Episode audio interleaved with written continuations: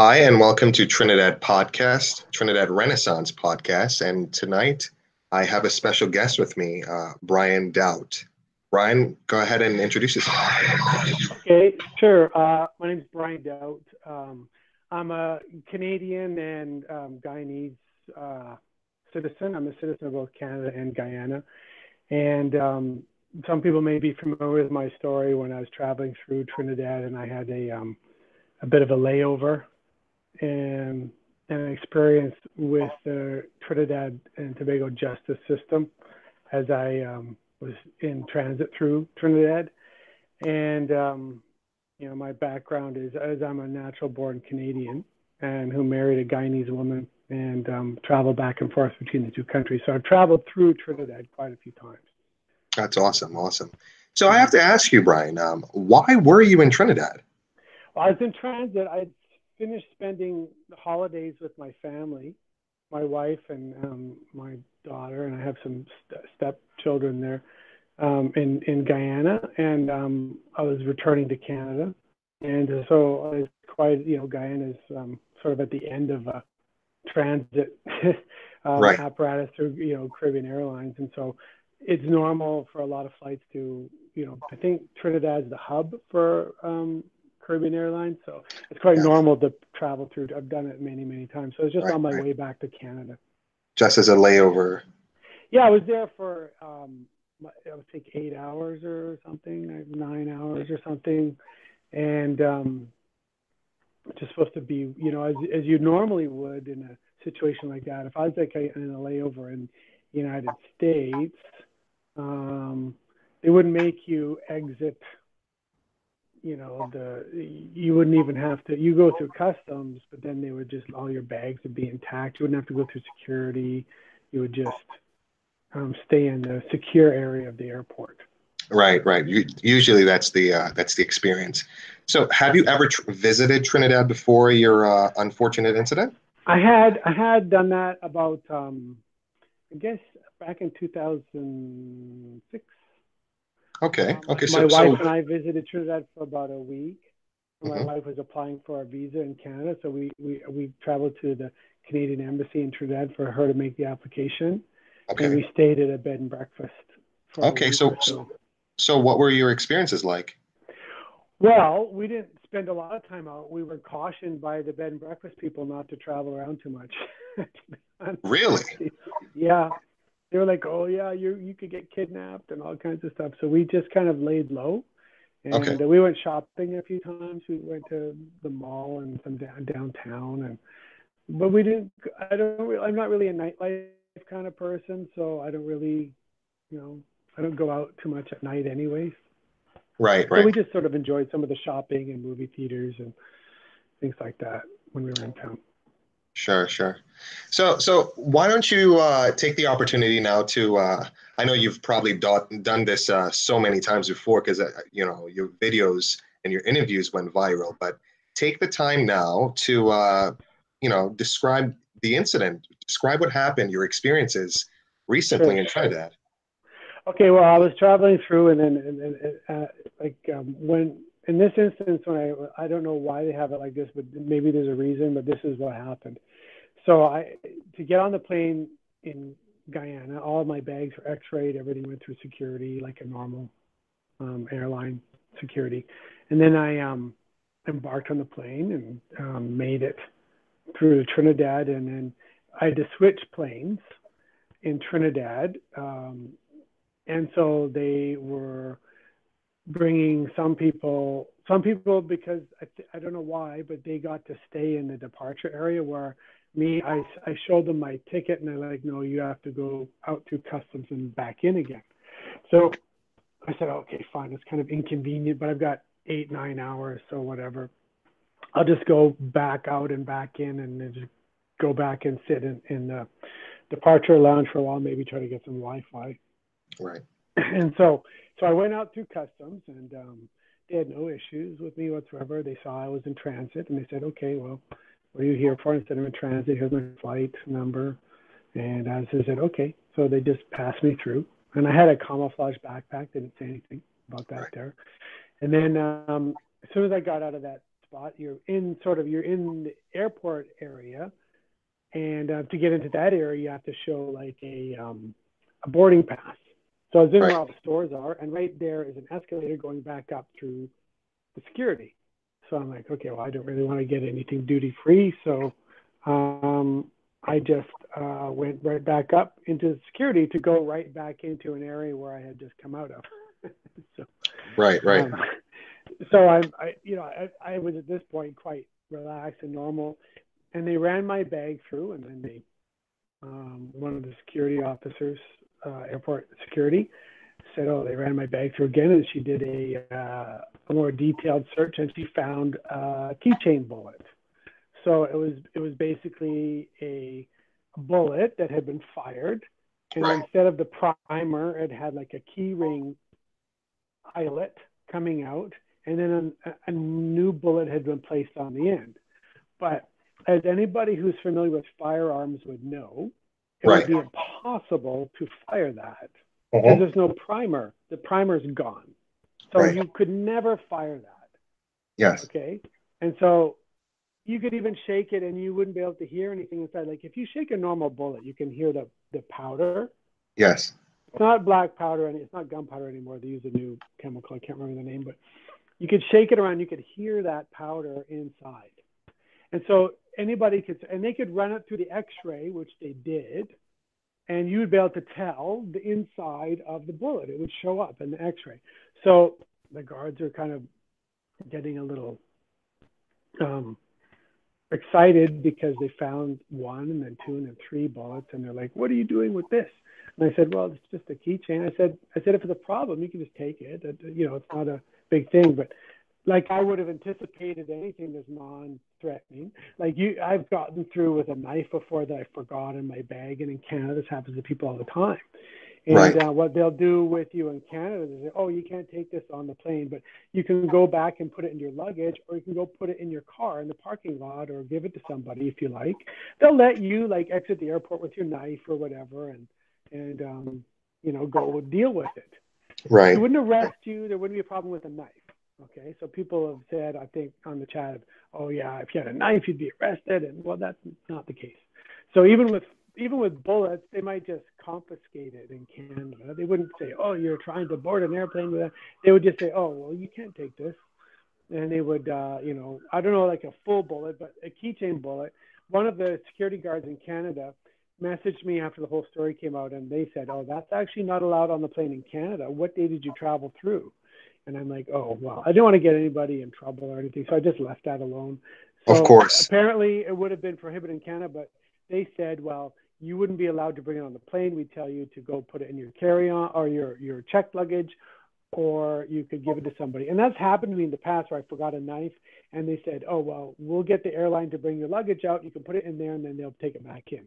Yeah, yeah. Happened. Right. That's a stark difference from what what happened to you. Yeah. So then they um then they're like, okay, well, this is prohibited. This is this is um um this is this is prohibited. This is illegal in Trinidad. Mm-hmm. And I'm like, oh, okay, well, can we settle this now? Can I just pay a fine now or whatever and just be on my way? And they're like, no, I have to place you under arrest. No way. So I'm like, what? Are you kidding me? So they're like, yes, this is this is prohibited here, and uh, we have to put you under arrest. So I'm like, oh my gosh, this is crazy over right it's it, it, and, and let me just make this clear from the beginning. Everybody knew, the police knew, everybody knew, everybody knew that these were not operate, operable bullets.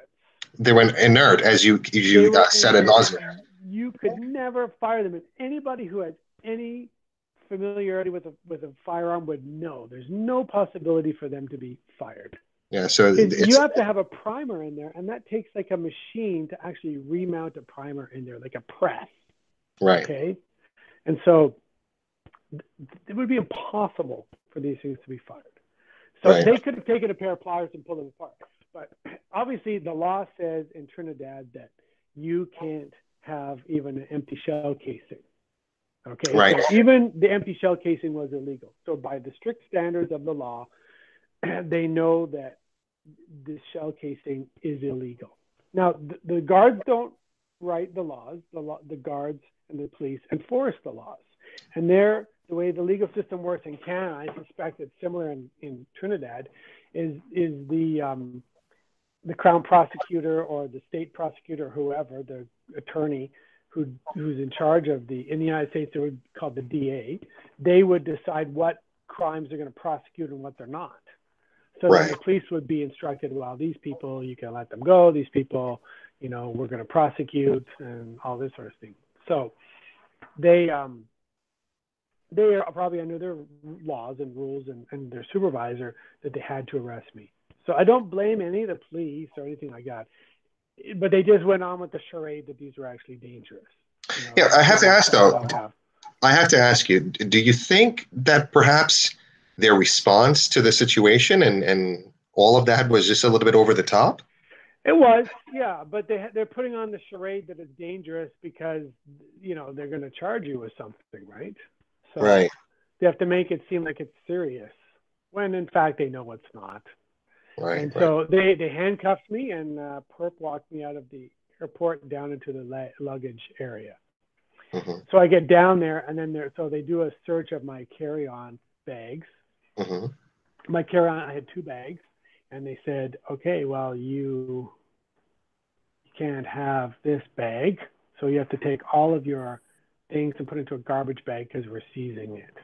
Oh, and that wow. was my camouflage backpack. And I said, well, look, I've already got checked bags here. Can't you just, you know, take this and put it with my checked luggage? You know, let me get a couple of things out of it because I'm in transit. Because I've been through Trinidad many times before and I've gotten the message about the um, you know camouflage. It's illegal in Trinidad. Yes, it is. Yes, it is. That's right. Yeah. So so I'm like so I knew I wasn't dressed in any camouflage because it made me change my pants when I've been in transit before. Mm-hmm. So that's happened to me before where they said, well, those pants are illegal here. You have to change them. I said, well, I'm just passing through. They're like, no. So I had to go to my luggage, change into some non camouflage pants, and then come back. Right. So so then I knew, but I didn't think the bag would be a problem. And even because I was in transit. So they made me empty everything into a garbage bag. And then um, I had my other bag and then like my laptop bag and then this carrot. And so, and you know, the, the, I have to say these guys weren't like cruel or anything police were less cruel than the customs people because once they got me outside into the vehicle and they were going to take me to the police station, I heard a couple of them saying that was overdoing it to take his bag away like that. This guy's just in transit. They should have just left him left his bag alone or or, or, or cover it with a garbage bag, right? So that nobody. Right, right, right. I, I so, so. You know, I try I'm to sorry. reason with them every way along the every time along the way. Like people think, why did you say this? Well, I, I was, you know, trying to reason with people the whole time. Right? So this describe uh describe your your give give us the blow by blow for with the your interaction with the customs officers. Okay, well, well, like in the first instance, yeah, Yeah. well, they're just like, well, this is illegal. I'm like, okay, well, can't you just take it? And they're like, well, no, we- and this is this is serious. And Oh. they called the supervisor up, and I tried to reason with him. I said, well, uh, this is, you know, can I pay a fine here, or you know, is there a way through this? And he's like, no, we have to. He says, he says, you're not going to get what you want, and I'm not going to get what I want. I want a nice, quiet evening where I don't have to deal with anything, and you're not going to get on your plane. So neither of us is going to get what they want. So Real. you're being arrested. So I'm So like, so oh. so the the option of taking the path of uh, least resistance was not not there. It was just not going to happen for you. yeah. So I tried to reason my way out of it, and then, then they wouldn't accept any of my arguments. And Yeah. so, and I said, this is, I said, this has gone through customs. This is, you know, this is not illegal in Canada. Like all of these different things, and they didn't. Did you did you get the well? This is not Canada. This is Trinidad. No, not not there at that point. They're like, well, they said even shell casings are illegal in Trinidad. I said, oh, okay. Well, who would know that? Like nobody. And people have said to me, well, you should have researched. I've Right, right, right. single person who travels that ever researches the country of the place that they're in transit through or like traveling through. Like we've all heard some of the stories of, you know, don't throw, don't chew gum in, in Singapore or, you know, don't Right, climb right. on the Buddha statues in, in, in Thailand or, you don't get caught with marijuana or any drugs in some of the Eastern countries because that's jail time.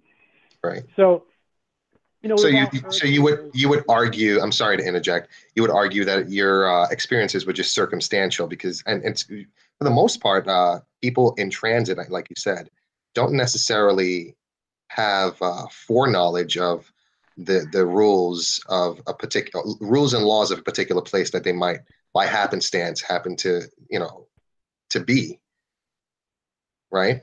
So yeah, you- like, um, like you know, like, and also there might be a warning or something in the airport, or you know, um, like you can read things on the internet, uh, like uh, like foreign the Foreign Services Canada puts up posts about uh, you know dangers dangers to different countries, and will tell you what to look out for, you know, and um, I've I, I haven't read the one about Trinidad. It may or may not mention that. It might be worthwhile looking up.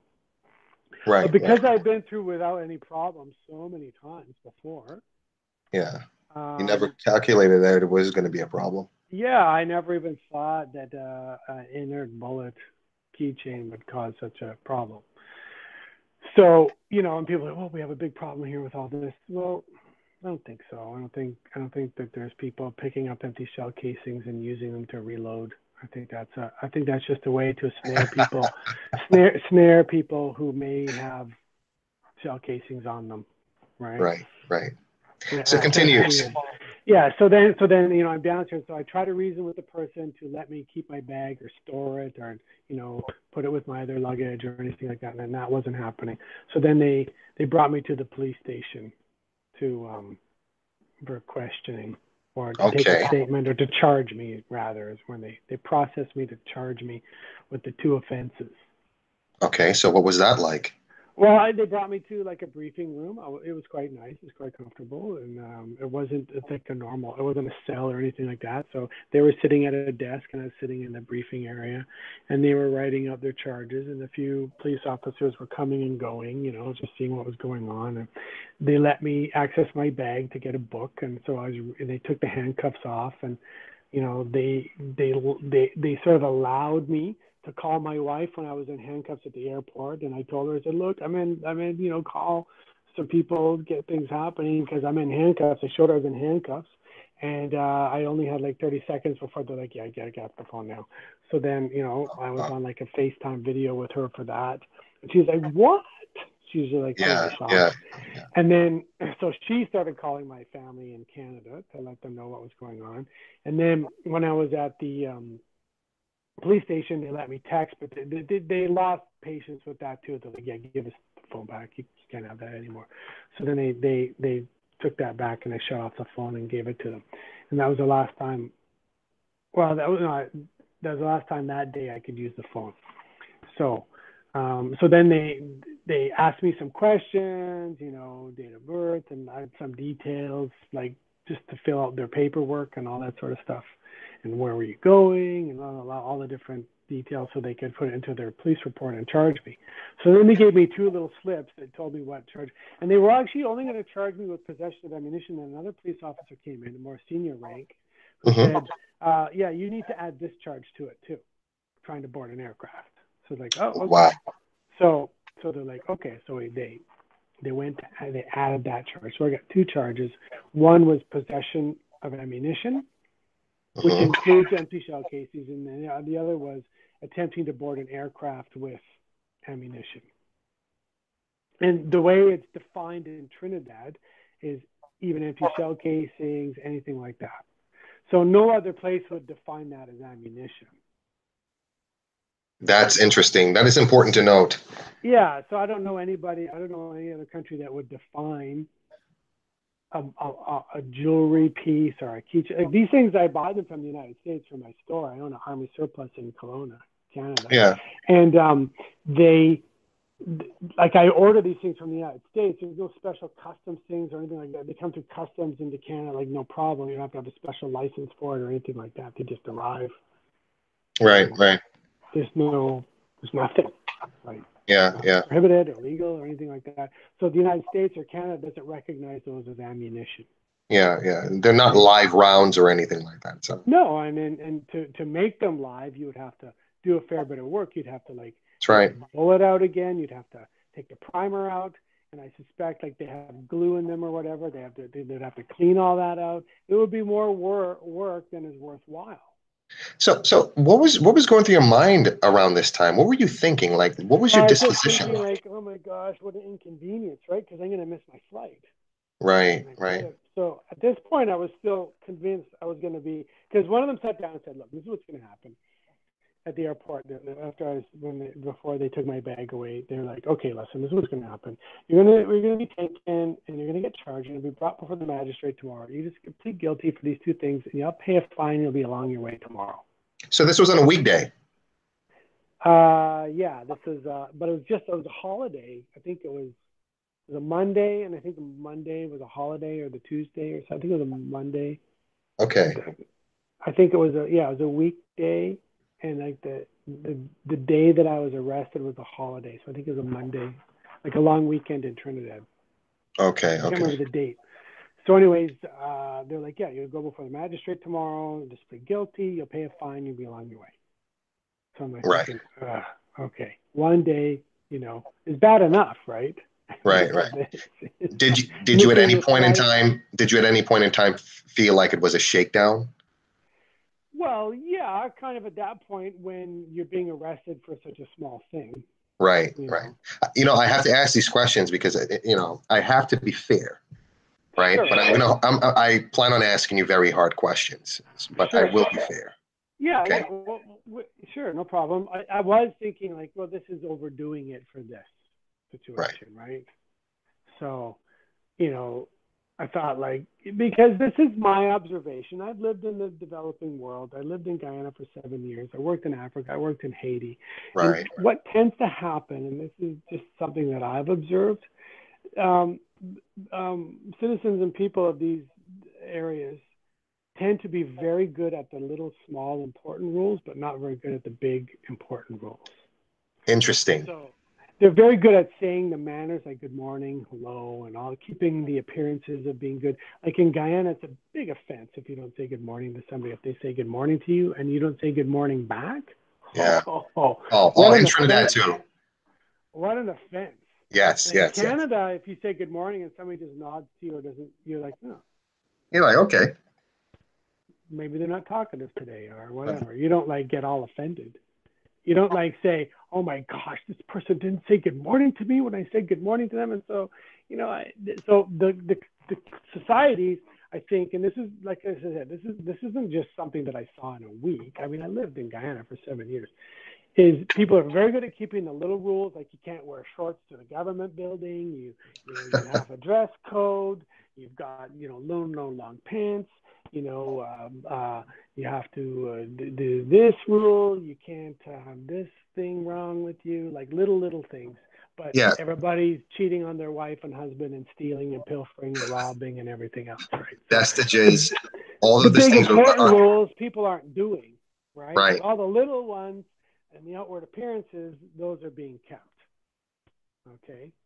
yeah, So vestiges vestiges of colonialism. generalization. Yeah, well, I don't. Maybe it is. I mean, Canada's a post-colonial country too. Uh huh. So, you know, we used to we used to be a colony of England. Right. So, uh, so did Australia. So did New Zealand. Good point. A lot of other, because Singapore, all these other countries have that. Asia's, you know, different. I've never been there, so I don't want to comment too much about it. But the places that I've been, Okay. you know, Ghana was a former English colony. Haiti was a former French colony, but there's not much vestiges of the French system there at all. Right. Was, it was the first successful slave rebellion in the world.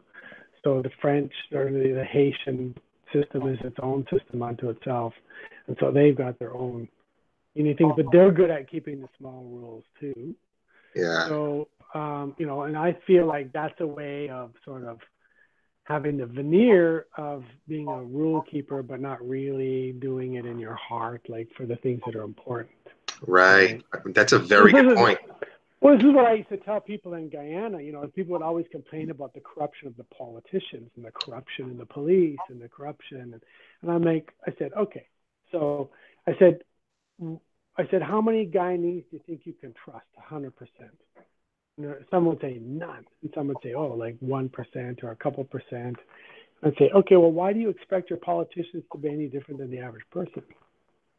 Very good point. If you can't trust your neighbor, why would you assume that you could trust a politician? So the pol- the politicians are reflective are, are, are a reflection of the society. Mm-hmm. in some cases, they're they're they're more, you know, criminal than the society because politics can, not always, can attract people who want to, you know, take advantage of the society and you know pilfer and things like that. It's, it's in the United States, it's in Canada, you know, it's in every country. There's certain people who want to take advantage of those power situations. Now, Brian, I'm I'm so happy that you mentioned that because uh, you and I have we have interacted on on Facebook and social media, and we've spoken a couple of times mm-hmm. on social media um, ever since uh, your uh, your experience in Trinidad. And I'm so happy that you brought that up, and and I think you could recall. I, I, this is something that I stress to Trinidadians that you know the government, your your politicians are a reflection of you. Yeah, and yeah. it's important to understand. Everywhere we have corrupt politicians too. That, right. that basically means that our society is not corruption free. But there's different degrees of corruption, right? Yes. Let's be honest with it. With yes. You, right. Um, you know, the degree of corruption, you know, in the United States, there's a degree of corruption in Canada and Trinidad and all these different countries. And so I would say, well, I say you want to fix your country, start with yourself. Right, you right. Be honest. You be straight up in the way you deal with things and the way you expect people to interact with you. And don't be corrupt. Don't do bribes. Don't do payoffs. Don't encourage it. Don't do it. Don't engage in it. Don't associate with people who are who are criminals. Don't have any business with them. And try to do business with other people who are honest and be honest yourself. Raise your children to be honest and upfront and up straight people. You know all of that. Start with yourself because that's who you only ultimately have control of. Absolutely. Thank you very much for that message, Brian. Uh, now, Brian, I have to ask you, incidentally, um, mm-hmm. what did you think about the? I think his name is Brian as well. Brian Crawford in Guyana, the the uh, Ryan Crawford in Guyana, the lawyer that was pulled over. Oh, I haven't heard about that. What happened? You haven't? No. Well, he was he was uh, he was quite a noisome pestilence. Uh, he was not uh, he was not too pleased about being pulled over because apparently in Guyana, um, I visited Guyana quite a few times myself. Um, the police officers uh, they they pull over uh, the average uh, driver or, and motorist for bribes. Yeah. So you you mentioned bribery. You know, don't oh, yeah. get into yeah. In Guyana you're talking about. Oh, absolutely, yeah. Yeah. Okay. Well, I'll tell you my experience with being pulled over in Guyana. Now, this is this is what I've observed living there. I know people who used to have RX-8s down there who sold them because they got tired of being pulled over so much. Right, right, right. So the, the, the perception of money makes you get pulled over. The police will just pull you over for nothing. They'll mm-hmm. find a, some little flaw on your vehicle or your registration or your insurance or something like that, and then give you threaten to give you a ticket unless you pay them something right there. Right. They won't right. come up and say it, they'll let you say it. They'll let you, well, you know, okay, you know, they'll say, well, you know, I haven't eaten today, or you know, you know, maybe you can help us out. You can go along your way. You know, they, you know how that is. People fry rice asking for a bribe. They're, they're, they're, they'll speak in a code. Or say fry rice or something like that, right? Well, whatever. Like in, in, in the Dominican Republic, they say they're hungry. They say they haven't eaten. They need some. They need right. In in um in in Guyana, usually they just say, well, you know, um, uh, you know, can you help us out today or something like that, right? Right, and, right, right. And right. so, like, I, I got tired of it because one time, and there's a lot of Brazilians in Guyana who are in the gold mining business, and they get pulled over, but they come from a corrupt country like Brazil, and so they're quick to pay bribes, and because they don't want any problem because they're they're illegally, and if they get caught by customs, ultimately they could get thrown out of the country. So that never happens because they just pay bribes to stay. Right. So they will pay the police quickly, and so they kind of spoil it for the rest. because it kind of means that the rest of us have to pay bribes too. So one time I got because of my complexion, I'm white, I, so I look like a Brazilian you have money. somebody. Yeah, the perception is white equals rich equals money or whatever. And yes. know, I'm not a rich person. I'm a, I'm a middle class Canadian. So maybe by Guyanese standards, I'm rich, but by Canadian standards, I'm quite middle class. Um, right. And so, um, so I got pulled over one time, three times before before lunchtime. I just got tired of it. I just got tired of it. And this one time, the police officer pulled me over and. the, the cop, motorcycle cop, and I just like. Sometimes I get out of it if I don't want to have an argument. I'll say, "Look, I just gave something to the guys back there," and like, "Oh, okay, go along your way." And then sometimes if I just get tired of it, I'll say, "Look, you see a white guy driving, you got to pull him over." Like, right, seriously? right. Like you know. You know. I'm sorry. So you just get tired of it, right? You're just like, you know, yeah, I, yeah, yeah. I go out, I got to get freaking pulled over, man. Like seriously? Yeah. Like, so you know, alone. let me live my life. I'm not doing. Yeah, yeah, yeah. So, so the general perception of uh, of uh, police uh, brutality and uh, and uh, police harassment is that you know that of the white cops. Like, they'll let me go for like five or ten bucks, right? They'll let me go for like five bucks or something or whatever, even if I was doing something wrong. Like I've run, right, right. I've run a stop sign and it's a trap and I'm just like, oh, okay, well, here, you know, here is to help you guys out. They're like, okay, go, and then that's it. Then you're done. Right. So you don't have to pay a ticket.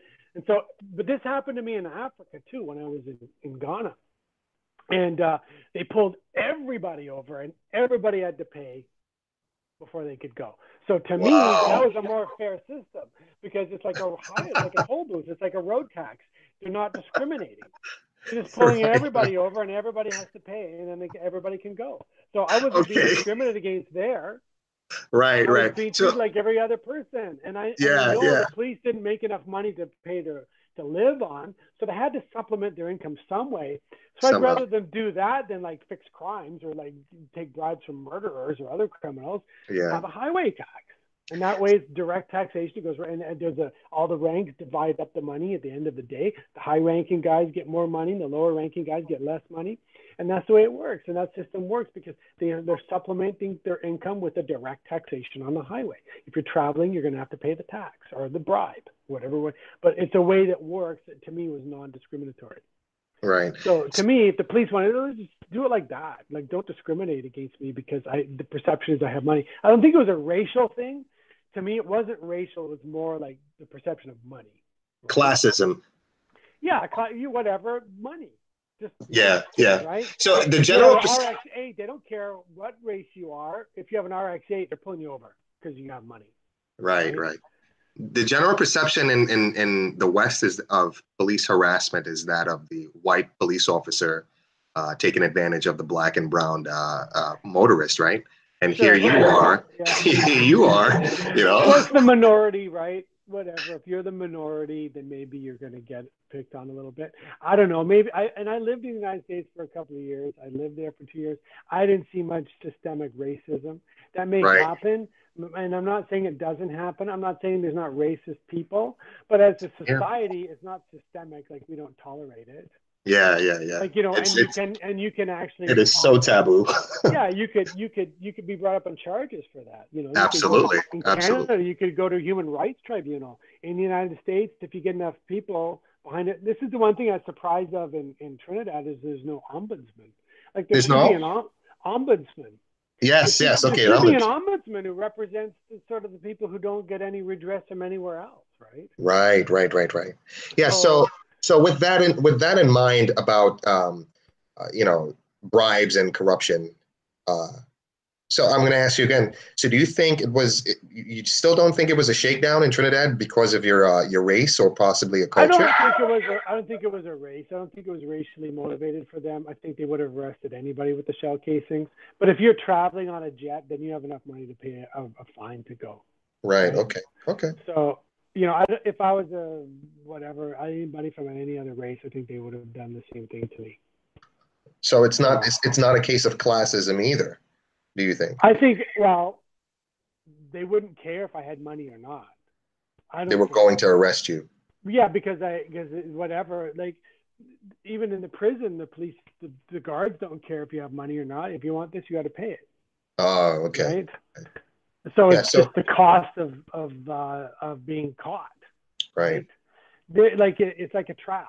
They set the trap, and whatever person may happen to get caught in it, they don't care. Right. If right. You're gonna have to call your rich uncle Henry to send money to you to get out, even though you don't have any money. We don't care. You just have to you have to pay this. So it's a it's a snare, and whatever person happens to get caught in it, black, white, red, yellow, money, no money, that's your problem. Right, right. There's no mercy. There's no consideration for your individual situation. Right. That's my perception of it. I I understand. I totally get it. Yeah. Um, Yeah. and yeah, s- s- that's exactly that was my my per- perception of it when when I saw your video. It was like, okay, Yeah, and I don't think they treated me any better or worse.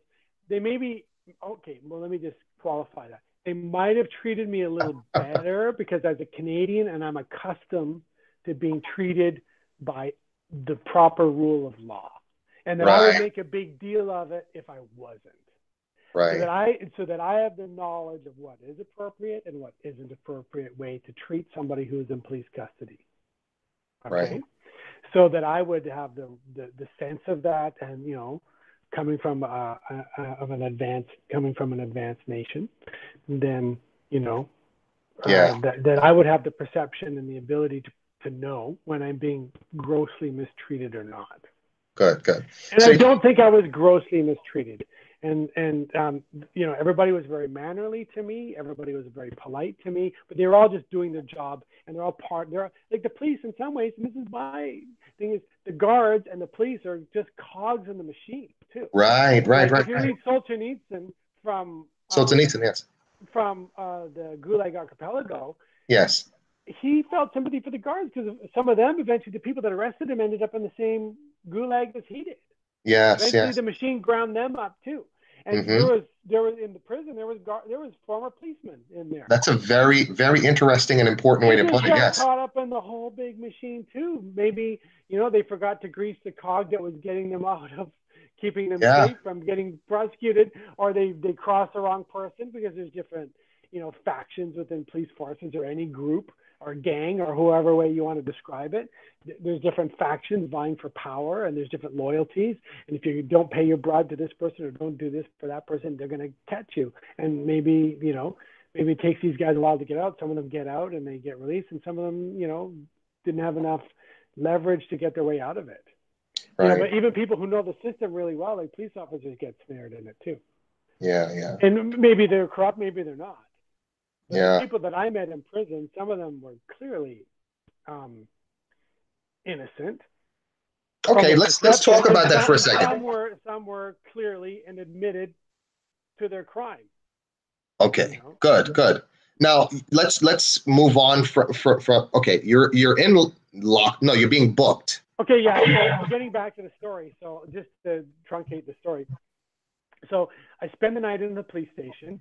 I get out. They take me, or I didn't get out. They take me to court the next day. So I'm before the magistrate, and they're bringing the charges for me. And then there's some confusion about the charge. I'm like, well, this is an indictable offense. We better sort this out. And uh, you have to, you know, you better come back to me with the correct charges. The magistrate is saying they were kind of there was some confusion, like, well, this charge, and she's like, well, this is indictable. So they're like, well, do you have any? Do you know anybody in Trinidad? I'm like, no. And do you do you have any place to stay? I said, no. I'm like, well, uh, one week remand in custody. And I'm like, Oh. I'm like, a week in remand. So I'm like, well, why does it have to be so long? You know, all they have to do is like change. Can't, why can't we just come back tomorrow, or you know, come back in an hour, recess for an hour, let the police sort this out, and let me come back in an hour. You know, I, I didn't get to reason all that. She's like, well, the normal time is 28 days. You want the 28 days? I'm like, okay, okay, okay, I'll take the week. Holy shit! Yeah. So the threat, she threatened me to keep me in jail for a month for 28 days if I didn't accept the week. So I'm like, Oh. okay, okay, okay, I'll take the week. Because, you, you know, when you're a prisoner in that situation, you have zero power. The Yes. magistrate has all the power. And at their whim, they can do anything they want. Mm-hmm. And I didn't know. They're like, you don't need to pay a lawyer. The cops are all telling me, you don't need to pay a lawyer. The lawyer's not going to do anything for you. Lawyer won't do anything for you. You're just have to pay the money just to get to just to pay a fine. So I'm like, but so I never got a chance to say, well, I do want a lawyer because I, I was in the cell downstairs and they're like, okay, your time's up. And I'm like, oh, okay. So, and I said, well, what if I want a lawyer? They're like, oh, you don't need one. And so they kind of like just left it at that. I wasn't left with like, well, I do want a lawyer. They never actually let me even say that. So Mm. then I got hauled up there before the magistrate without even actually giving somebody saying, "Do you want a lawyer or not?" So after that, I got taken. Oh. And I'm like, I'm like, shit, this is serious. I really need a lawyer. So I have to ask you. I'm sorry. Were you Mirandized? yeah, Okay. Oh no, no, they did. Yeah, they did Mirandize me at the airport. Yes, they did. Okay. Okay. They did, but they, it wasn't really like clear. Like you can, they said you're entitled to a lawyer if you want one, blah, blah, and then and when I did ask them for a lawyer, like, ah, you don't need one, right? But I Right. never pressed it from there because I never like thought that I was, you know, I was like kind of confused, thinking, oh, do I need a lawyer? Do I not need a lawyer? The Or a public defender. Yeah. And a good lawyer would have been able to see that this is an indictable charge and that he might have, but it, even my lawyer, who I got later, it took him a while to figure out which charge to put and how to change it. They might have been able to do it, but maybe not then and there because the police already wrote the charges up. So I don't think a lawyer would have changed my situation in that case. Interesting. Okay. I don't think they would have. So because the police already wrote up the indictable offense. So then so then the cops were kind of surprised too, right? Mhm. they didn't know it was indictable. So uh, the policeman who arrested me called my wife that night and apologized and said, "I'm sorry, your husband's in jail for a week, and I didn't." That was very, very kind of him. Very kind he of was, him. and I don't like I like I said, he's just a cog in the machine Right. he's he's you know and he's following his orders right he's the new guy what are you going to do in a situation? You're going to follow what your supervisor said and somebody who doesn't follow what the supervisor said is going to get promoted is going to get the good shifts is going to get drummed out of the service. Interesting. that's what's going to happen to you if you don't follow what your supervisor says in any situation. I don't care what country you're in or anything. You in a situation like a hierarchy military police anything like that you have to follow the orders of your superior. And if you don't you're going to be in trouble. So you have to toe the line and that's how these people are just cogs in the machine because they don't actually have the ability to unless it becomes common common practice like it is in prison that half to you know lots of prisoners have phones and all the all the black market stuff coming in is all being transported in by the guards Right. You know, I, I have to say, in, right? I have to say that's very generous and magnanimous of you to actually, you know, to be considerate of the circumstances that these officers uh, are in, considering your um, your plight. It's very nice. Well, I, don't, I put myself in this situation. I don't think I'd become a police officer or guard for those reasons, but everybody has to feed their family. right. So th- these people are just trying to feed their family. They're just normal people, and some of them are quite kindly and nice to me. And Right. um, I don't have any problem with them. Even the guards in in the um, in the prison were all very mannerly, polite people. You know, maybe they're good at keeping the low rules, right? right? But the upper rules, are, who knows? I don't know anything apart from my interaction with them. So, So, so tell me about um, tell me about your uh, your you your experiences in lockup. You you've spoken about the okay, yeah. So, conditions in the prison. so, the, so after the court, so then they're like, okay. So then they put me in the van with all the rest of the guys going to the lockup, to the prison. So Uh-huh. They didn't even tell me where I'm going. They're just like one week remand in prison. So I'm like, oh, I'm going to prison now for a week. Oh.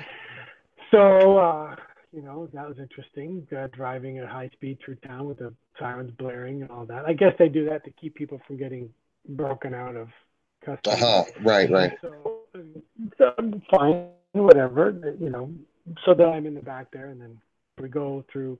And, and it was funny to know when we got to the prison, they had the guards come out and they searched the vehicle, and they had sniffer dogs come in and everything. And the guards were kind of miffed because they're like being treated like criminals by this other set of guards, you know, What? because they searched the vehicle really well. Uh, right, right. Oh yeah, you know, because I think there was another brand I think the police were actually doing the searching for the prison guards or something on the certain prison guards. I think, Uh-huh. Like it was another branch of uh, law enforcement that was searching the prison guards, or you know, they didn't like being searched. They didn't like the police, the, the prison vehicle being searched. Right, but but it's just a protocol, I, I would imagine. Sure, but that's Yeah. remember, think about that. That's limiting their ability to smuggle things in if they're getting Yes, yes. dog, the drug dogs and searching everything and before they go into the prison, right? Right. So, so, so I could see. Okay, so I could see. Okay, those guys, they're probably ticked that that's clamping down on some of their money making schemes in the prison, Uh, yeah. right? So you know, that, you don't have to be a genius to put two and two together for these Yeah. situations, right? So then, so then, you know, I'm in there, I'm being processed, and um, the guards are like two or three of them are like, "What are you doing here?" And I'm like, "I had a keychain bullet." And they're like, "What?" I'm Yeah. like, I had a keychain bullet, and like I'm here on ammunition charges, and they're like, they're just shaking their head, right? Yeah, yeah, yeah. And like they know I'm just a normal. They know that I'm just a normal person, right? I'm not a criminal. I haven't really done anything wrong apart from breaking a minor infraction. Of Right. actually having the bad fortune of not knowing the laws. Now, like, this is the other thing too. I take full responsibility. You know, I shouldn't have carried those bullets. I shouldn't have had them. That is my mistake. Right. I I I own it. I made that mistake. I shouldn't have done it, and I suffered the consequences for that. Okay? Right. Right. My feeling is okay. So you have this law that catches average people like myself in this situation, right? hmm Change it so that you could just pay a fine at the airport if it's something Right. inert. But if it's real ammunition, sure, charge them. But if it's if it's clearly an inert thing, if it's just a keychain or like a, a jewelry piece or something that's clearly inert, well, take it away and give them the fine there. If you really want to discourage it, Yes. Yes. that would have been a better thing, you know, and it wouldn't have cost so much. It would actually be cheaper for the state. Yes.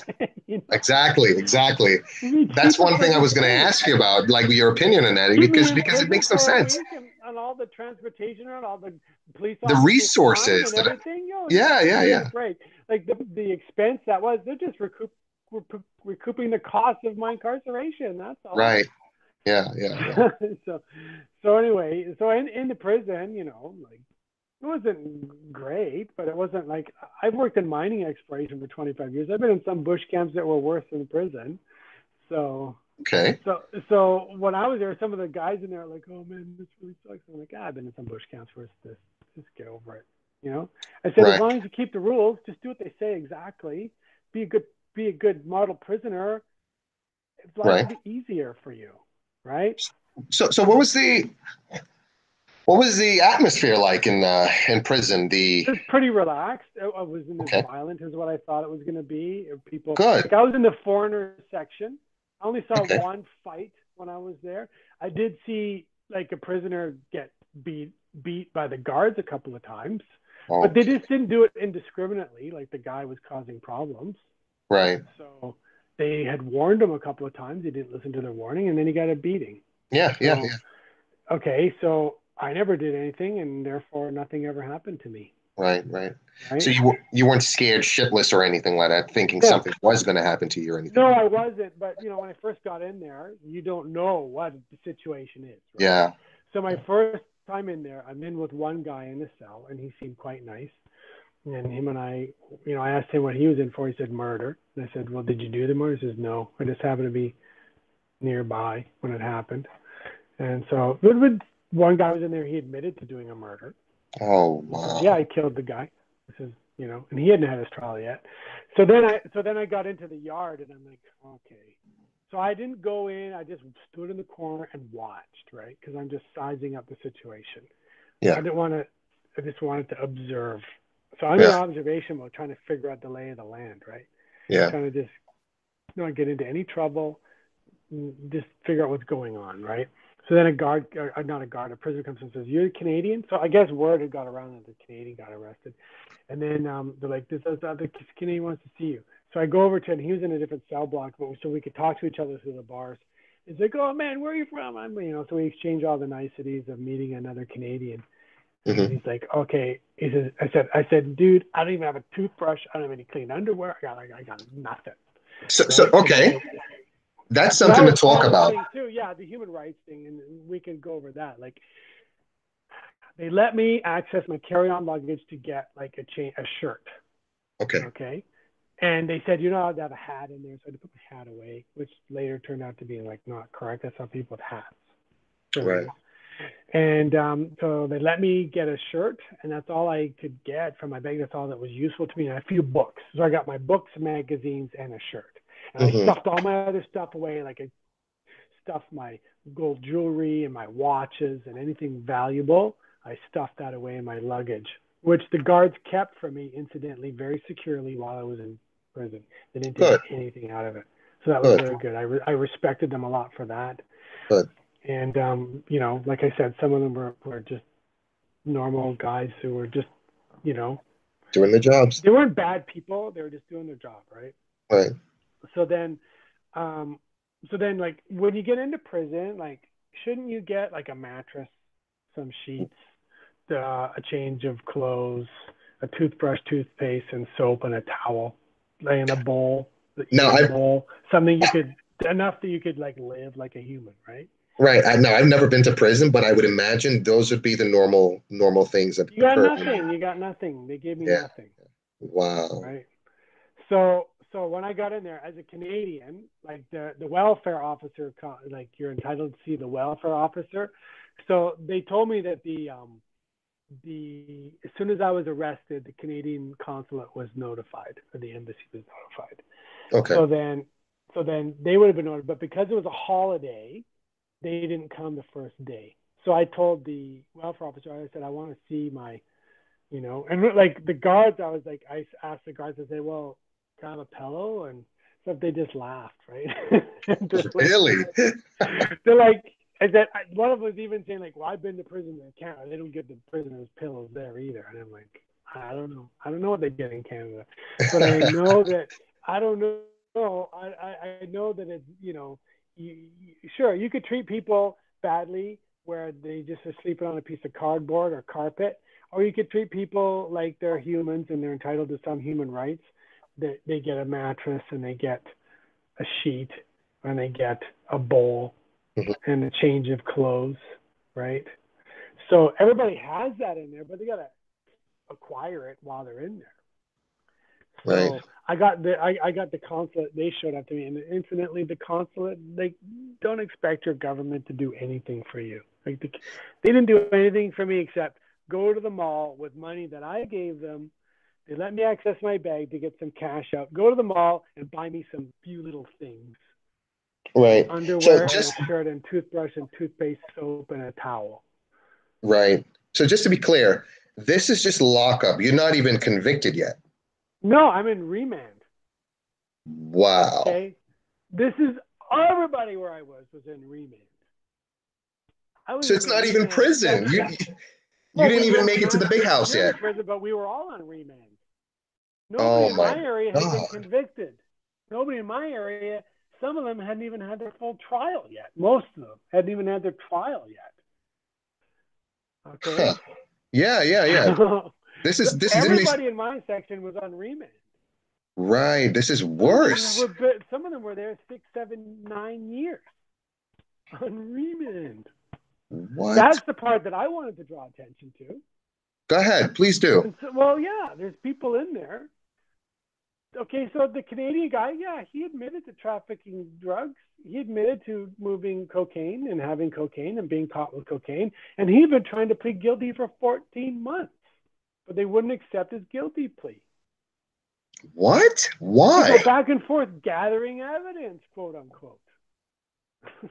It makes no sense. So so basically he's going to get a lot of time served. He might, but they told some of the guys said you don't get that there. You What? get it added on. I don't know if you get time served. Somebody, a lawyer would have to answer that question.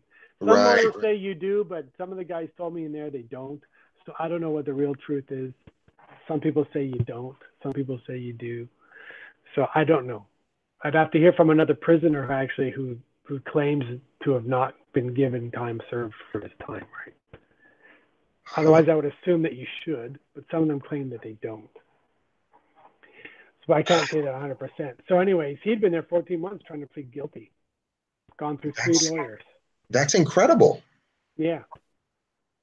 So then also Canada has a treaty with Trinidad that uh, they'll do prisoner exchange. If as a Canadian, you could be sent back to Canada to serve out your sentence in Canada. Right, right. Well, one of them had been in there three years or whatever, and he tried to get that, and they, they just said no. So so what is the reasoning behind all of this, do you think? Um, I think this is just my suspicion. This is not some prisoners think that you're just cattle for the prison system. The more people they have incarcerated, the more people they have that they, they can buy food for, buy supplies for, and that Funding. they could they and they could and that they could pilfer off of you Funding, yeah, yeah. to get well their own personal funding, not like they don't care about the prison system having enough money. They care about what they could pilfer from their own selves. I'm sure there's a prison warden or guard somewhere who has a mattress store who sells the mattresses. No shit. That's a, that's a good Right? point. I'm sure there's a prison. I, th- this is what the prisoners tell me too, right? Because they see what's going on. Like if you want a mattress, I had to pay cigarettes to get a mattress. Right. And I got this old dingy mattress that the, the guy who was in my cell says, "Yeah, I used that one before." It's like a foam. It's this four inch, three inch foam, right? It's not even Yeah, yeah. And I, because I spent a lot of time in Guyana in the jungles, I was used to more of a hammock. I could sleep in a hammock, so I paid some Venezuelan guys down the cell block to make me a hammock. I had to pay him five cigarettes for a hammock. That's fifty dollars because each cig- that's fifty dollars Canadian. Each cigarette is worth like a, a ten dollars Canadian. wow, that's interesting. Now, yeah, that's now, the currency in there, right? So Yeah. I got a hammock after a couple of days, and I was very comfortable on that. Oh, good, good, good. Well, yeah, better than a better than any mattress. I'll sleep So- so- hammock. so this this system that they have here, do you are you saying that they take home the food meant for the prisoners? Well, the, some of the prisoners actually said that one of the the previous um, uh, wardens was caught with a whole bunch of chicken No shit. at his house or something, and they were like, "Oh yeah, like all the chicken that's supposed to come to us because you don't get much meat. Like Right. the meals, the meals go like this. So in the morning you get two buns with butter, or two buns, one with butter, one with like a piece of jam, piece of peanut butter, or some leftover food from last night in it. So two buns, and then you get like um, uh, there's a drink they have. I can't remember the name of it. Like it's a really watered down coffee, and then another one that's kind of gross tasting. hmm hmm Yeah, yeah, yeah. and it's, it's not really great, right? And then and then lunchtime you get like a cup of rice and a cup of whatever, fried beans and rice, like beans, and and then you get like one little piece of meat, like piece of fish, piece of mystery meat. Like all the all the Canadians are like, what is this? We don't know. But they hadn't they hadn't lived in the developing world. I've lived in in I've I've lived in camps in Guyana where, you know, I've seen what the meat is and you know like the way they cook it and everything and they do chopped chicken, right? Where they just chop the chicken up into a whole bunch of pieces, so you get like four or five bites worth of chicken for your meal, Right. right? But in prison, you get like one or two bites worth. So in some of the mining camps I've been in, they, like it's just chopped up. It's not like quartered, and then you know you get a drumstick and you get a wing and you get a breast and you get a thigh. None of that is in like in we're in Guyana. Like you can get that at a restaurant, but in camps they just chop it up with a meat cleaver or a cutlass, and it's Yeah. chopped up into little pieces. I suspect Trinidad's kind of similar. Very similar. Yeah, Yeah. yeah, but but this is for grown men So in prison. Yeah, so prison you get like one little piece. Yeah, not that's So that's imagine- insufficient.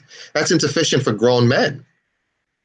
Yeah, exactly. Well, yeah, for sure. It's and there, trust me, there's fat guys in there and there's skinny guys. So all the skinny guys are the guys who can't afford to get anything extra. There's fat guys. I said, and I said, how long you been in here? He's like, oh, three years or something. I said, how are you fat? I said, you're a fat guy. I said, I can see you eat well. How are you eating well? I laughed, right? But then turns out later, he's the guy coming around selling pop and cookies and, and biscuits and everything else. And then another guy comes around with a full meal on a tray with like a nice quarter of chicken, some macaroni and cheese, some string beans, and some mashed potatoes with gravy. And that's all in a really nice tray. I said, how much for that meal? He says, one, uh, one cigarette. Right. So so there's just cigarettes, so I couldn't buy it. So right. Maybe it was a leftover guards meal or who knows what, right? Right. But So you know, like the kitchen, the, the prison kitchen's run by the prisoners, right? So right. So there's a, there's a, there's a there's a some sort of commerce for their friends and and and of uh, course there's commerce. That's everywhere in the world. There's commerce. yeah yeah So there's commerce because people want to get their cigarettes and their marijuana, and I don't smoke either. So Right. some people had to do what they had to do to get their marijuana and their cigarettes every day. I wonder what I could only imagine. Nobody smokes a full cigarette there. They'll take one cigarette and break it up into like four or five little cigarettes, right? Uh huh.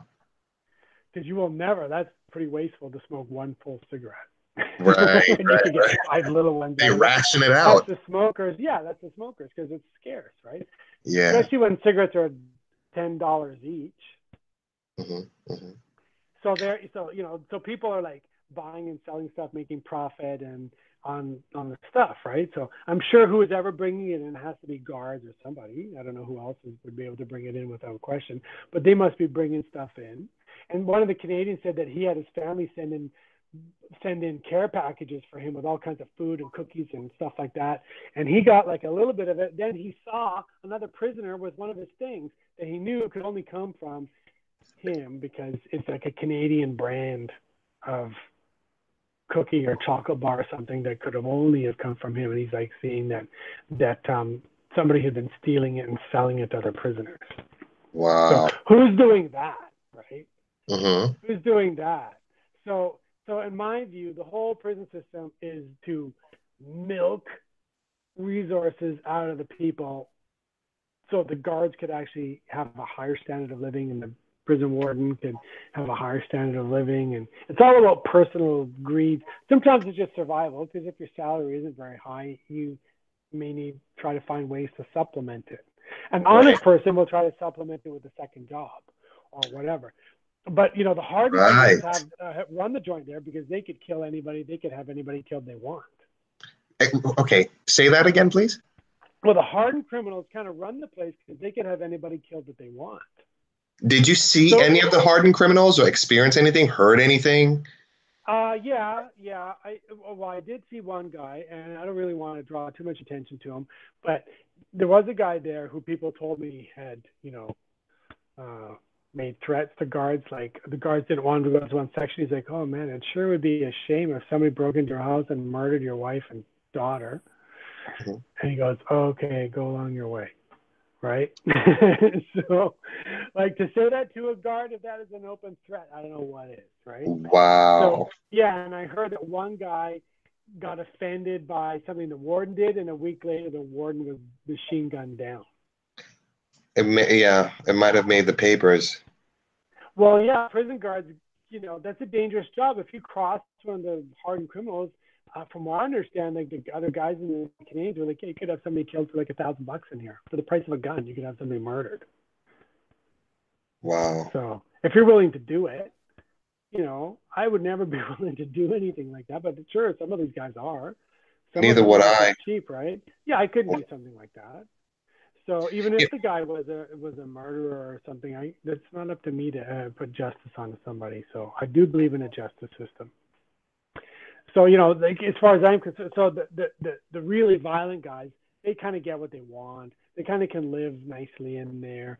You know, sort of like the, the sort of like the movie Goodfellas. You see those guys in the prison and Yes. in there, they got their own little kitchen. They're making pasta, and the guards just left them alone, right? And teaching each other, each other how to cut the uh, the garlic. Yeah, exactly. And you know, while you're in prison, learn how to pick locks, learn how to scam the system. Because what else you got to do but train other people how to be criminals, right? Right, right, right. So I understand that you you know you wanted to do something to help or cure the uh, Yeah. dilemmas of the prisoners. Uh, you Well, know. this is what I felt like. To me, look, I'm just a regular guy who got inconvenienced for a week, but it did cost me a fair bit of money. It cost me like ten thousand dollars. Oh my God. Well, lost income cost me to buy the extra the new plane ticket, and you you know you want to buy a ticket three weeks from now, yeah, you get one price. But if you want to buy a ticket, the next available ticket, that's going to cost you like three grand. Yes. Let's not pretend that oh yeah, well you can just rebook your ticket for what you paid. No, you can't. You And want to just fly be- out of Trinidad as soon as possible. Flight I could get was three days. It still cost a few thousand bucks. Then I had to pay the fine. Then I had to pay Yeah. Not not with Caribbean Airlines. Yeah. Yeah, exactly. Well, I'll, I don't really want to fly Caribbean Airlines, to be honest with you.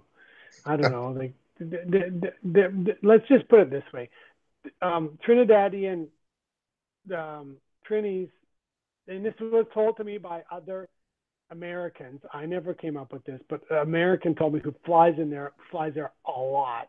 Like he mm-hmm. had to have extra pages added to his passport. Okay, that's how much he flies. he said, "Oh yeah, the Trinidad Air, the Air, the uh, BWE back then it was BWE. I guess now it's um Caribbean Airlines." He said, "Oh yeah, they've got the worst reputation. They're really snotty." That's true. That's true. So he's like, "Yeah, they're kind of snotty." So, oh. uh, and I found that to be the case. And I just wanted to take take this opportunity now that you've said that to address Trinidadians who are listening and who will be listening. Um, this is something that we need to change to stay true to the name Trinidad Renaissance. These, these are the things, the things that this, this gentleman is saying here. These are the things that, that, you know, need to be changed, need to be, you know, looked at because in answering the question, how ought we to live? Here it is. Your attitudes, your, uh, you know, all these things need to be taken into account. Well, I would say, and I want to, I want to, and I did say this in one of the interviews, but he, they cut it out is, is I do want to say that I met a lot of, I, I did meet some nice Trinidadians. My lawyer was great. Oh. Okay. Tell us about the person that. I stayed with, the person I stayed with after I was released was great. She tried to come to the prison twice, but they turned her away.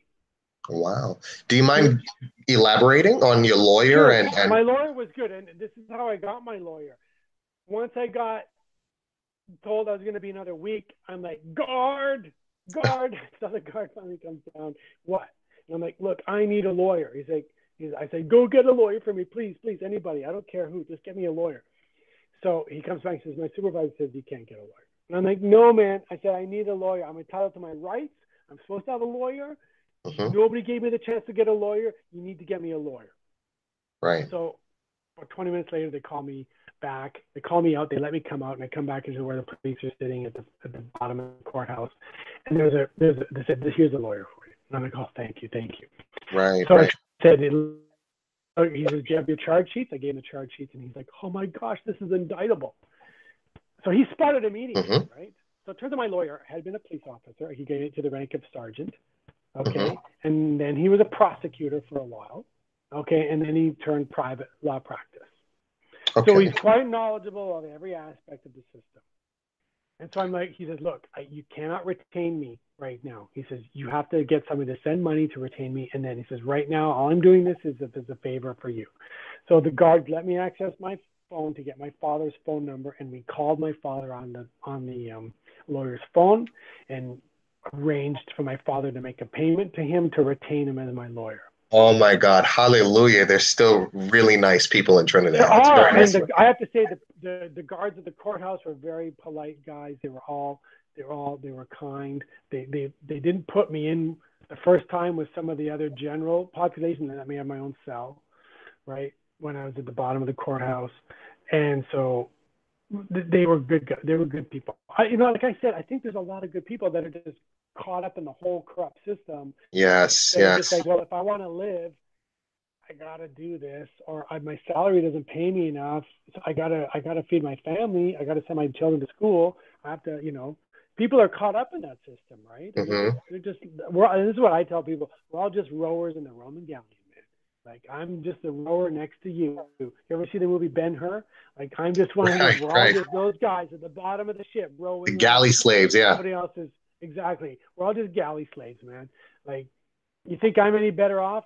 Like in Canada, we're galley slaves here too. People right. are graduating with hundreds of thousands of dollars in student loans. Right. They can't never get a house. They can't even get a job. What do you think their chances are? They're going to be a debt slave their whole life. Right. Right. right? So that's what's happening to our societies, not just in Trinidad. Trinidad, you know, been that way for a long time, and this is why like the free market system is what brings people out of that. That's why I'm such a free market and capitalist advocate. So, am I. I, I have, happen to be an anarcho uh, yeah. capitalist myself. Yeah, I'm more of a libertarian kind of person. I do believe in some government, but I think that as minimal government as possible. Same here.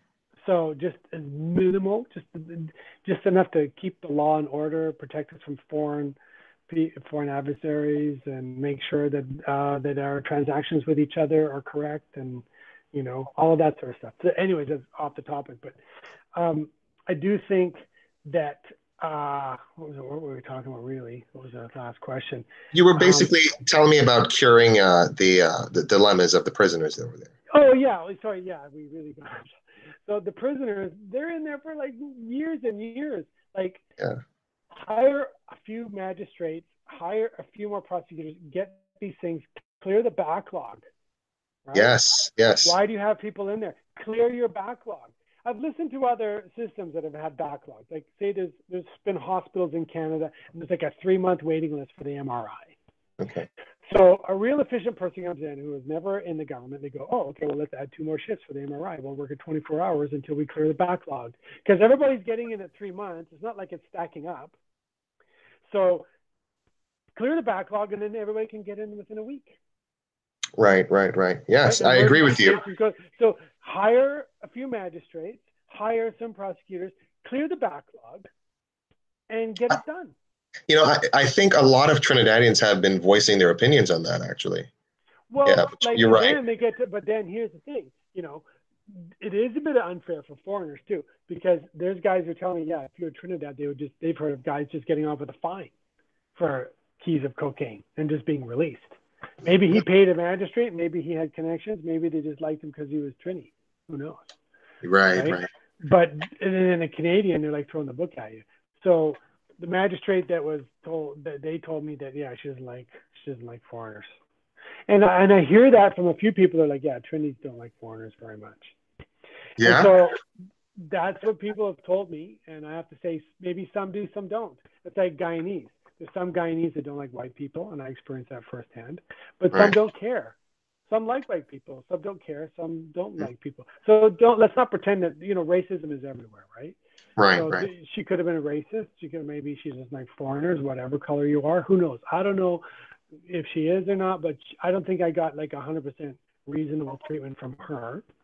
Mm-hmm. You know, so right. I think she could have said, "Look, let's recess for an hour. You guys can sort this out. Come back in an hour, right?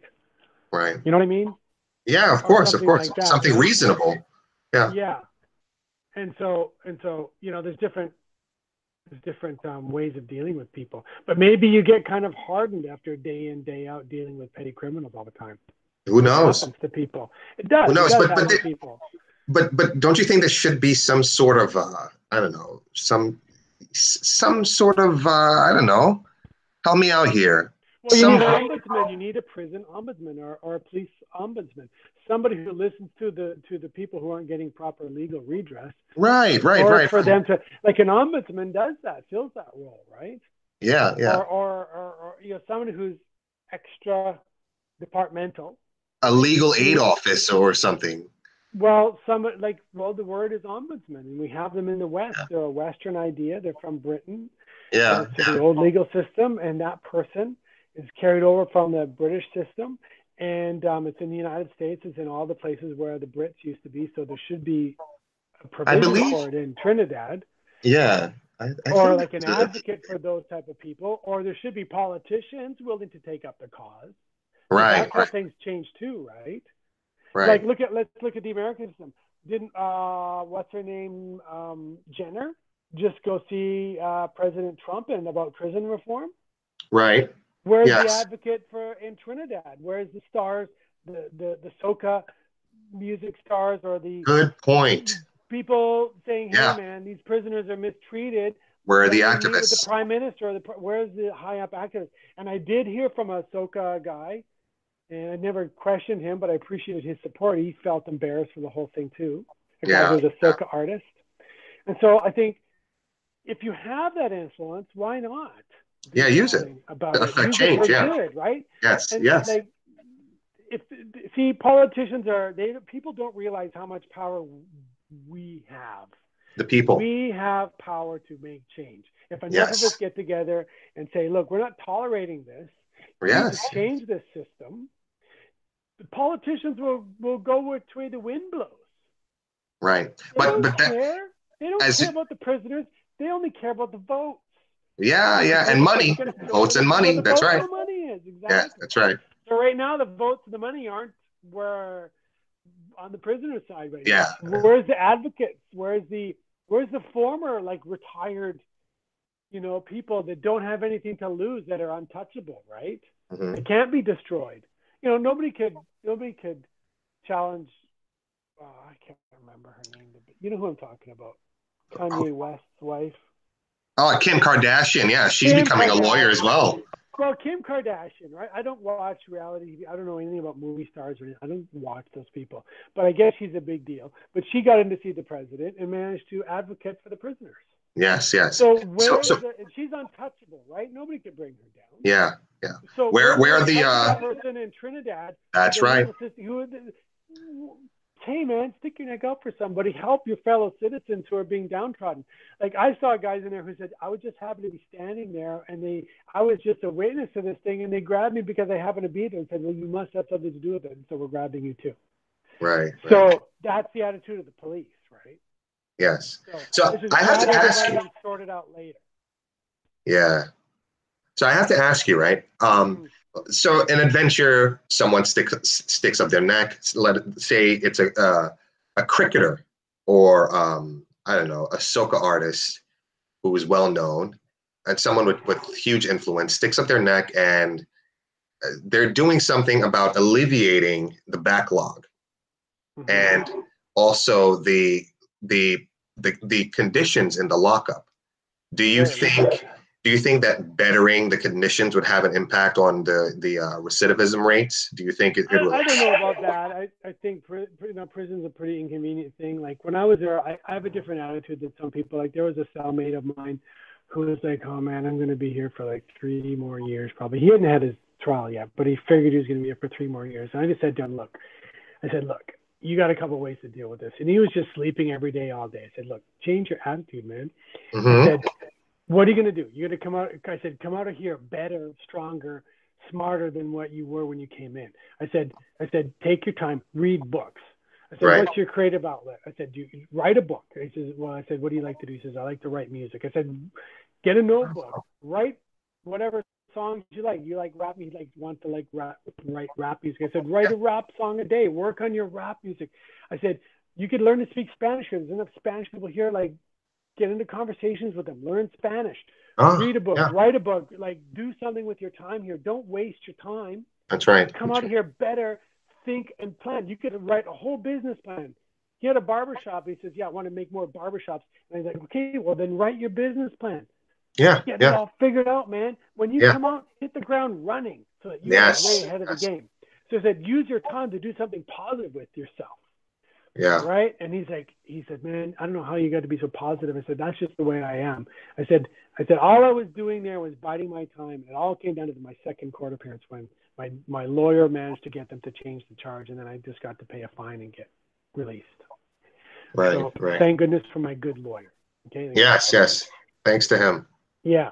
And um, he's a really good guy. I got nothing but praises for him and um, the other Trinidad lady who who I stayed at her bed and breakfast when I was finished, who was a friend of my father's from years ago, and um, she was so kind, and um, she she wanted to she's just trying to make a better life for herself by having a bed and breakfast and like yes and like there are good people out there and I don't want to slam Trinidad too much it's like it's a scary place for tourists to go I'm not trying to knock Trinidad I, I would like to see the carnival. It's not my thing, but some people want to go for that. They they want to go for. I would never say anything bad about like the country as a whole, but you know, I have to say what the truth is. Yeah, certain things. So I'm not gonna, certain I'm things need to change. Brush something under the carpet just because it makes the country look bad. I'll criticize my country and I'll say, hey, you know, foreign services doesn't do anything for you as a Canadian, and I'll criticize that in Canada. That's a Canadian issue, and that's something that I'll criticize about my country, and I do criticize my country. If anybody sees my Facebook account, they know I have a lot of criticisms of my own country. Just because you have a, a country that you're proud of, and I'm a proud Canadian, you could be a, a proud Trinidadian and still want to improve your country and criticize problems with it. There's nothing right. wrong with that. So cr- criticism means you live in a free society. Right. If right. you can't criticize, you don't live in a free society. So you have to be able to criticize. That's actually good. Trinidad is a has a level of freedom. So criticize. You know, say the things that need to be changed, but start with yourself. Right? Yes. You want yes. to change the society? Start with yourself your family, your circle of friends, encourage other people to do what you're doing. And then over time, that's what happens. That's how change happens. And then, and then, you know, um, make things better for your whole country. Point out the flaws. Good, famous person, get them to champion your cause. You know, get some politicians, lobby politicians, meet with them. Try to get somebody to, to do the changes. Like it could happen if enough people get behind it. But Trinidad is not my country. Okay, I'm just passing through. That's for the Trinidadians to change. And your message is so important. I have goosebumps Yeah, now. You are you're in charge of your own country and you have the power. Everybody has the power in their own country to change things, right? Even the guards union, right? The guards wanted I think they tried to like say they were at risk and so they could become um, they could become refugees that qualify for refugee status in Canada. but the Canadian government shut that down pretty fast because they couldn't have all the prison guards all of a sudden arriving in Canada. Right, Refugee status because their life was in danger. So, but do you understand what I mean? Like if the, the, the police union, the you know, start somewhere. Start with community groups. Start with start a community group like a neighborhood watch. And you've got power. I've made change in Canada. Right. I've organized community groups that, that got a dog park built in my city. I've organized community groups that, that got the city to pay for security guards around my shop. Okay. I've organized things. So you can do it. You can change things, but you have to be the one fighting for that to do it. And it takes more than one person. I've organized a group of, of merchants in my area. Like I wasn't, I wasn't the person, but there was a few of us that got together that organized it. I was just one of a few people who did it, and we got the city to pay for security guards to to to, to monitor our neighborhood at night. Right, right. We had a homeless problem in that area, so you can do it as as Trini powers with the people to change. If you want something to change, if people think, oh, you're just stupid and you deserve to be in prison, uh, then nothing is going to change. You Absolutely. go back to your own small-minded way of thinking. Okay? Right. But my suggestion to the guards, some of the guards actually listened to what I said. They're like, well, you said we should change some things. What do you think we should change? And I said just this. I said, you have the power to get the laws changed so that a guy like me doesn't get to spend a week in prison, that I can pay a fine at the airport. Okay, fine. Precisely. In case it's illegal, just make me pay a fine and I can be like, because Yeah. I wasn't even stopping in Trinidad. I was just in transit. Right. So make it so that a guy like me can just, you know, you're not the last thing you want to become a tourist destination. You look at the successful tourist countries.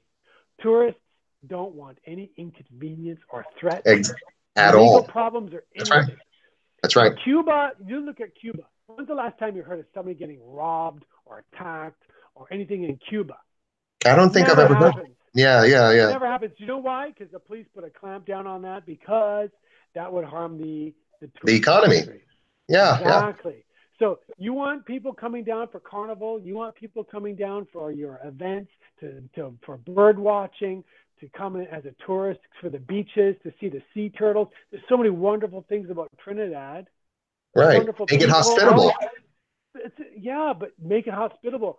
Be polite to people Yes. be mannerly. And not to say that there wasn't people but there's certainly some. If, if the frontline people are the are the stewards and stewardesses on your airlines are a little snotty that's not the right attitude you want to have coming into your country right? Yes, yes. so or if the customs guys are a little bit snippy to you right? That's not that's not going to encourage people to come into your country right, Right. you wanna, to fine tune all those little things and make it better. And the Right. only people that could like help you fix those things are people who've traveled and lived overseas. Because if you've never gone anywhere, never done anything, you may have an idea, but you're not going to have anything to compare it to, right? You're not Mhm. going to have any, you know. When I'm in Canada, the guards are like, "Oh, I'm so sorry. Do, do you want to run to your? Do you want to go now? Get go change the put your knife into your bag. I'll Mhm. call them and tell them you're coming. You know, like that's the the Helpful. customer is the the customer is the passenger, Yes. right? Yes. That has to flip. This happened to me in Africa too. I was trying to buy a ghetto blaster, like a stereo. And I'm going down the shops and I'm like, oh, can I try it out? And this one guy wouldn't let me touch the stereo to try it out before I bought it. Oh my God. I'm like, fine, I'm walking out. So I walked out of the Not gonna store. buy I found another guy. I found another guy, and he took me to some stores. I said, I bought it. I came back to the store, and I showed the guy my stereo. I said, you missed out on this because you wouldn't let me touch the stereo. Exactly. Exactly. I said that to him, and I went along my way, right? Yes. That's in, Guyana, the same mentality is there too sometimes. Yeah, it is. It is. The customer service is missing. And in Canada, I own a retail shop in Canada. Somebody comes into my shop, I'm like, what can I do? Yeah, of course. What do you need?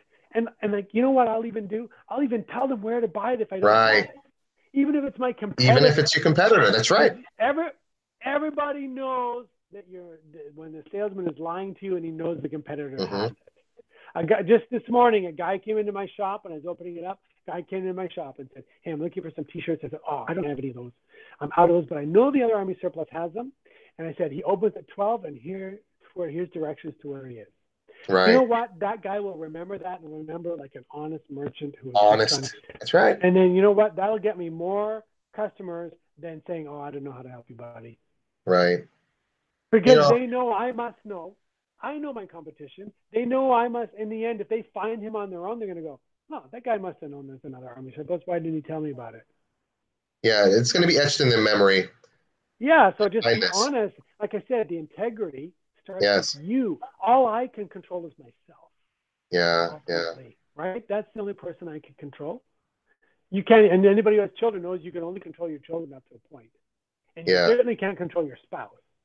So all you can control is you, right?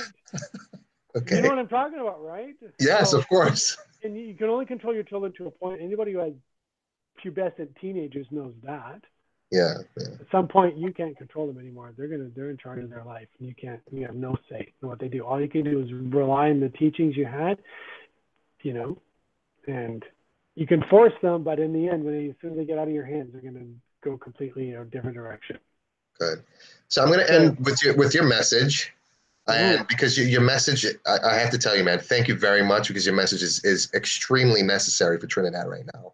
So Well, thank you very I- much, I- Brian. I- people think I dislike Trinidad. I like Trinidad. I'm not going to come through again because I don't want to have any problems. But I, I, I want the best for Trinidad. I'd love to see it succeed. Trinidad has all these things oil, so much oil, and all the money coming in from that, the tourism, the, all the things that could be from there. Like, think The about all the potential Oh, the, the yeah. birds, the, the beaches, the, the, the small piece of rainforest that are left there. Like nothing wrong with that. You know, it's a small island, a lot of people. You can only conserve so much. I get all of that. So, you know, the historical sites, all of that stuff is would be interesting to people. People are looking for places to go. Yeah, yeah. People like So the idea of carnival, like all those things, positive things. I hope it improves. But if, if the murder rates stay high and all these things are problems, it's going to scare people away. Yes, it is. Thank you very much for that message. So, Trinidadians, I hope you pay heed to Brian Doubt. You know, change has to start with you. Stop complaining and bitching and whining and become activists to affect change in the country. As a matter of fact, I would like to reference um, what's his name, Jamel the Entertainer, uh, who took it upon himself, himself and he and his uh, his friends to put up signs, parking signs, because you know the, the park there are no parking signs, and people are not aware that they are that they can't park in certain places. And even if they were aware, you know, they they suffer the consequences of very high and costly tickets. So he took it upon himself to make the uh, general populace aware where where they can and shouldn't park.